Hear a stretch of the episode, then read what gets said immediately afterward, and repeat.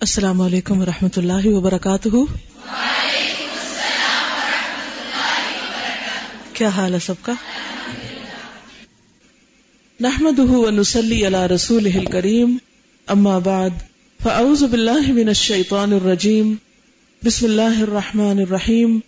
رب اشرح لی صدری ویسر لی امری۔ واحلل عقدۃ من لسانی یفقهوا قولی۔ فصل تراسی۔ مباح خطوات، تقرب اللہ کا ذریعہ۔ مباح یعنی جو جائز ہیں، خطوات یعنی قدم سٹیپس سٹیپ صرف پاؤں کا نہیں ہوتا سٹیپ کاموں میں بھی ہوتے ہیں۔ خطوات یعنی چلنے، پھرنے، قدم اٹھانے اور رکھنے کی حفاظت یہ ہے کہ بندہ اسی جگہ قدم اٹھائے اور رکھے جہاں اسے اند اللہ ثواب کی امید ہو۔ اس کو انڈر لائن کر لیں۔ کہیں بھی جب آپ جا رہے ہیں اور قدم اٹھا رہے ہیں، تو اسی جگہ قدم اٹھائیں اور رکھیں جہاں اللہ سے ثواب کی امید ہو۔ قدم اٹھانے میں اگر ثواب نہیں دیکھتا یا مزید ثواب کی امید نہیں رکھتا، تو اس کے لیے یہی بہتر ہے کہ ایک جگہ بیٹھا رہے۔ دیکھیں، زندگی بہت سے موڑ مڑتی ہے نا۔ مثلاً آج جن بچیوں کا تکمیل ہوا، اب انہوں نے بھی آگے کے لیے فیصلے کرنے ہیں کہ اچھا اب ہم کون سا کورس جوائن کریں، کوئی جاب کریں، کیا کریں کیا کریں۔ اب آپ کا فیوچر اس فیصلے پر مبنی ہے جو آپ نے اپنے لیے کیا۔ جدھر کا بھی آپ رخ اختیار کر لیں گے، ادھر ہی چل پڑیں گے، وہی سفر۔ تو اب یہ نہیں کہ ایک دفعہ آپ نے قرآن پورا پڑھ لیا تو بس یہ کافی ہو گیا۔ آئندہ بھی جو قدم آپ اٹھائیں گے، آپ کے وہ جو اٹھائے ہوئے قدم ہیں وہ آپ کی اگلی قسمت کو ڈٹرمن کریں گے کہ آپ کدھر تک پہنچتے ہیں۔ جس لیے ہر قدم بہت سوچ سمجھ کے اٹھانا چاہیے۔ بعض اوقات ہم بہت لا علم ہوتے ہیں، ہمیں نہیں پتا ہوتا۔ اسی لیے نبی صلی اللہ علیہ وسلم نے استخارے کا طریقہ بتایا ہمیں۔ چاہے آپ نیکی کے کام کو کیوں نہ ارادہ کریں، لیکن ہمیں نہیں پتا کہ یہ بہتر ہے یا اس سے اور کوئی زیادہ بہتر ہے۔ ہم سمجھتے ہیں ہمارے لیے فلاں چیز بہت بہتر۔ میں جب اپنے بارے میں اس طرح ڈسیزن کرنے لگتی کہ مجھے یہ کام کرنا ہے یا یہ کرنا ہے؟ استخارہ کیا۔ اچھا استخارہ کرتے وقت بھی میں سوچتی ہوں اور پھر احتساب کرتی ہوں، اپنا غور کرتی ہوں کہ کہیں کسی ایک کام کے کرنے میں میرے نفس کی لذت تو نہیں شامل۔ کہ مجھے وہ کام آسان لگتا ہے یا مجھے وہ کام پسند ہے۔ تو کیا کرائٹیریا ہونا چاہیے پھر فیصلہ کرنے کا؟ ایک ہی کہ یا اللہ، جو کام تیرے دین کی بہتری اور ہماری آخرت کی بہتری کے لیے ہو۔ ہمیں اس طرف لے جا، بھلے ہم کو اتنا زیادہ پسند نہ بھی ہو۔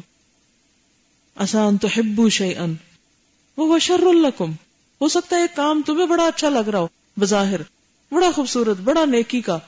یا بہت تمہاری مرضی کا۔ کیونکہ افسوس کی بات یہ ہے کہ دین کا کام کرتے وقت بھی ہم اپنی چوائس اور پسند کے بڑے غلام ہو گئے۔ یہ کرنا ہے یہ نہیں کرنا۔ میری بڑی حیرت ہوتی ہے بازو کا، جیسے بچیاں قرآن بھی پڑھ جاتی ہیں، پھر اس کے بعد مختلف کام ہوتے ہیں۔ جیسے اس بلڈنگ کو رن کرنے کے لیے آپ خود سوچیں کہ کتنی بے شمار جگہوں پر کام کرنے والے افراد کی ضرورت ہے۔ اور وہ سارے مل کے کام کریں گے تو تعلیم کا سلسلہ آگے چلے گا۔ صرف یہاں کرسی بیٹھ کے بولنے سے نہیں تعلیم ہوگی۔ کوئی گیٹ پہ کھڑا ہے، کوئی ریسپشن پہ کھڑا ہے، کوئی ٹیلی فون اٹینڈ کر رہا ہے، کوئی کھانا پکا رہا ہے، کوئی سرو کر رہا ہے، کوئی کلاس روم کا انتظام سنبھال رہا ہے، کوئی ٹائم ٹیبل بنا رہا ہے، کوئی کتابیں چھاپ رہا ہے سارے مل کے لگے ہوئے نا۔ اب اگر ہم کسی ایک خاص پرٹیکولر کام کو ہی اپنی پسند کا کام سمجھ کے اس پہ اڑ جائیں کہ یہ کام ہوگا تو میں کروں گی ورنہ میں کوئی کام نہیں کر رہی۔ تو کیا واقعی پھر وہ دین ہی کا کام ہے؟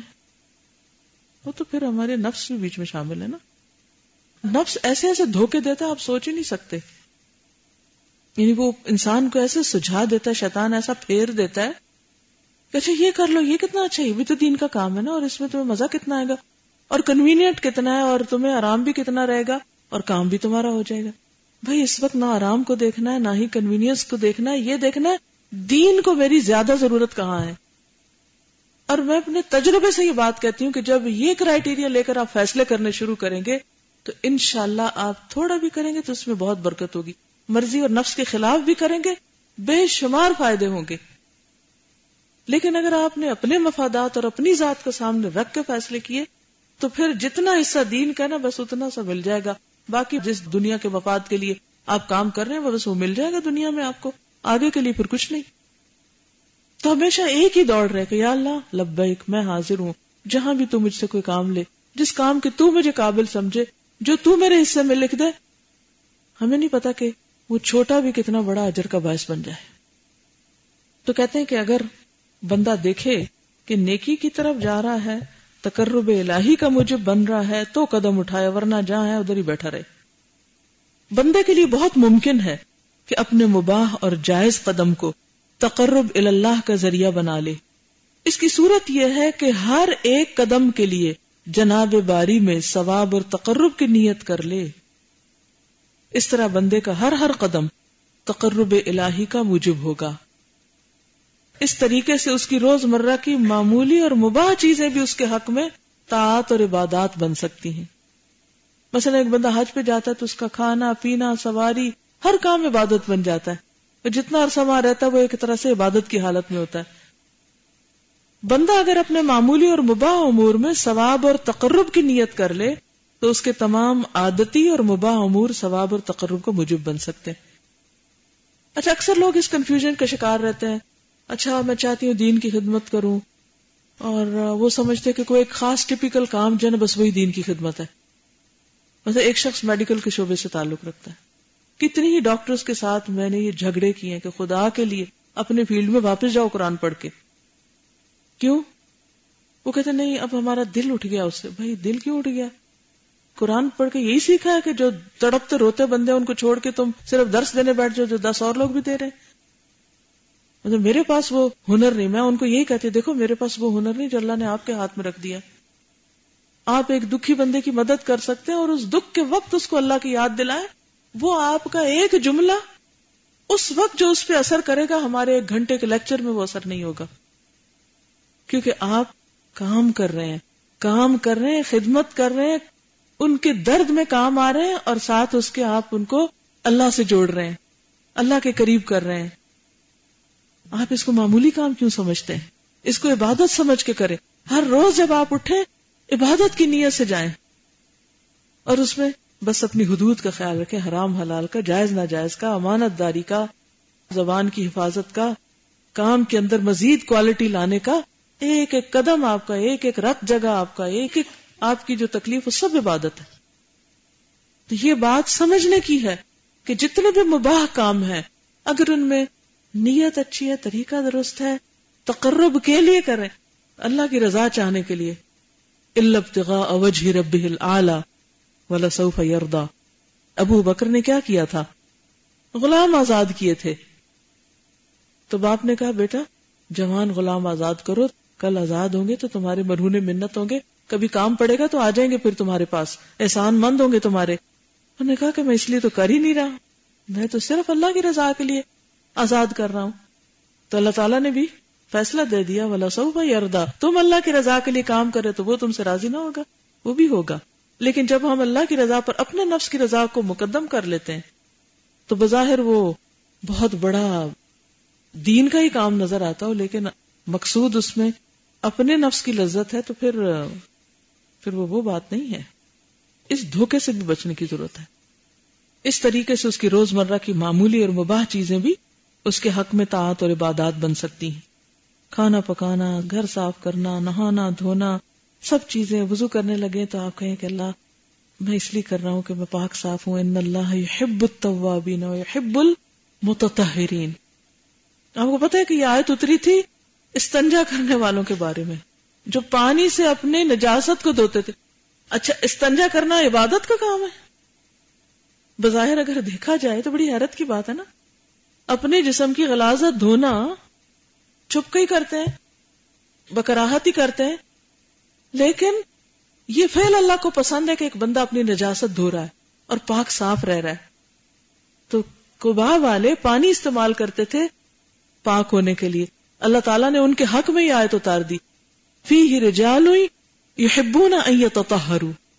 وہاں کچھ لوگ ہیں جو پاک صاف رہنے کو پسند کرتے ہیں۔ تو اگر کسی کو پاک صاف رہنے کا شوق ہے، شوق سے کوشش کرتا ہے، تو ہم سوچتے ہائے، کیا کپڑے دھو اچھا آپ یہاں صاف کرو یا چھینٹے نہ پڑے گے یہ ساری احتیاطیں جو آپ برت رہے ہیں، اگر اللہ کے لیے کر رہے ہیں، تو تقرب کا ذریعہ ہے۔ وضو تقرب کا ذریعہ ہے۔ اور ہم کہتے ہیں پھر وضو کرنا پڑے گا۔ کتنی دیر لگتی ہے وضو کرنے میں؟ پانچ بھی نہیں، دو منٹ بمشکل لیکن شیطان نے کتنا بھاری کر دیا، کیونکہ اللہ کو محبت ہے پاک رہنے سے۔ بندے کی اکثر و بیشتر لغزشیں چونکہ قدم اور زبان سے تعلق رکھتی ہیں۔ اس لیے اللہ تعالیٰ ان دو کو ایک ساتھ بیان فرماتا ہے۔ وہ عباد الرحمان الدین یمشون الارض ہونا و ادا خاطبهم الجاهلون قالوا سلاما رحمان کے بندے وہ لوگ ہیں جو زمین پر آہستگی سے چلتے ہیں۔ چال چال کی بات ہو رہی ہے۔ اور جب ان سے جاہل بات کرتے ہیں تو وہ سلامتی کی بات کہہ دیتے ہیں۔ بحث مباحثے میں نہیں پڑتے اس آیت میں یہ دو چیزیں اسی طرح ایک ساتھ بیان کی گئی ہیں، جس طرح لحظات، خطرات کو اس آیت میں ایک ساتھ پیش کیا گیا۔ یا علم خائنت الاعین وما تخفی الصدور۔ اللہ خائن آنکھوں کو اور جو کچھ سینوں میں مخفی ہے جانتا ہے۔ سینے اور آنکھ کی بات کی، وہاں قدم اور زبان کی بات کی، کہ ان کا آپس میں کنیکشن ہے۔ وآخر دعوانا ان الحمد للہ رب العالمین۔ سبحانک اللہم و بحمدک، نشہد ان لا الہ الا انت، نستغفرک و نتوب الیک۔ السلام علیکم و رحمت اللہ وبرکاتہ۔